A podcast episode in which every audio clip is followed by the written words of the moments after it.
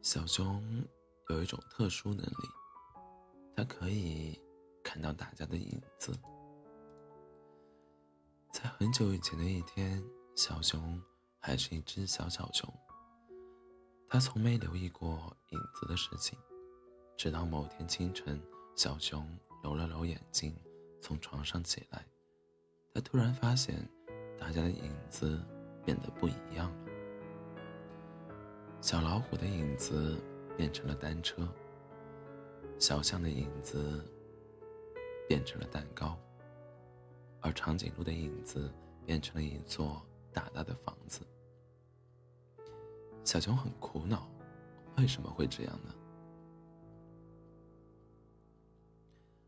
他偷偷找到其他小动物打探，发现大家看到的影子还是原来的样子。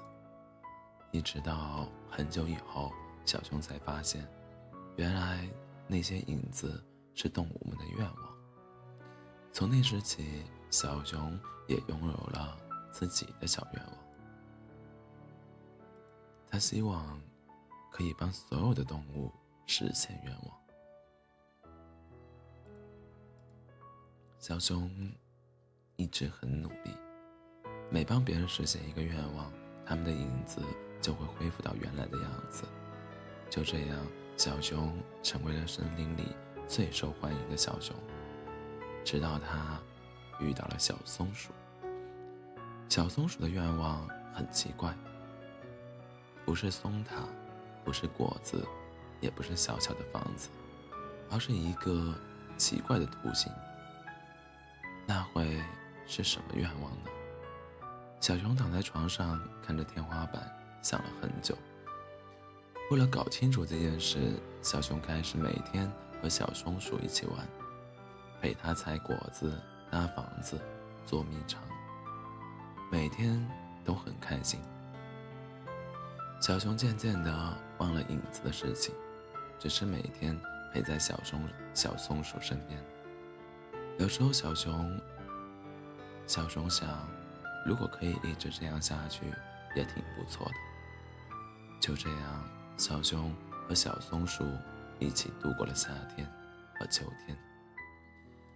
天渐渐冷了起来，小熊知道自己不得不和小松鼠分开了，因为等冬天到了，森林被白雪覆盖的时候，小熊就必须要冬眠了。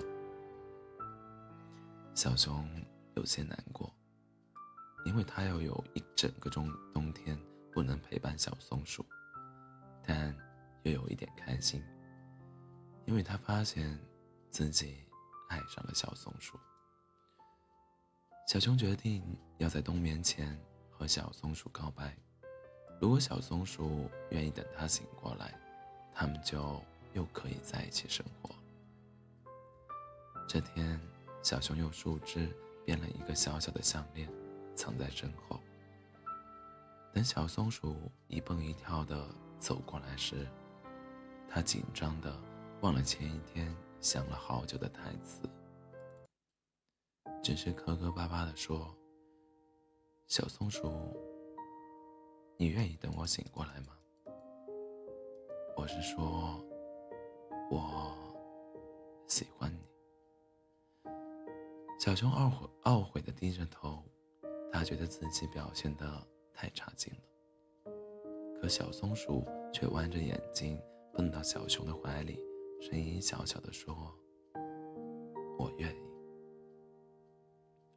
小熊为小松鼠戴上了亲手编织的项链，他看到小松鼠的影子渐渐消失了，变回了原来的样子。那一刻，小熊似乎知道了小松鼠的愿望。